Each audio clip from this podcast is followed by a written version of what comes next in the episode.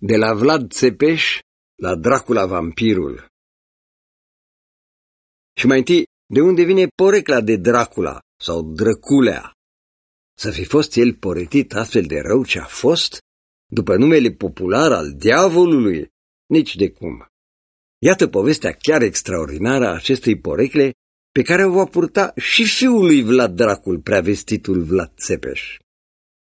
În timpul luptelor interne pentru domnie, tânărul Vlad se refugiase pe lângă regele Sigismund al Ungariei, care era suzeran al domnului țării românești, cu toată supunerea acestuia către sultanul otoman.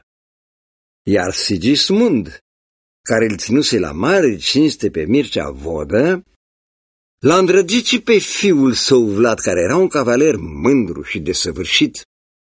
Așa că, în capitala marelui oraș german Nürnberg, regele Sigismund îl proclamă pe Vlad voivod al țării românești și îl numește și cavaler al Ordinului Dragonului.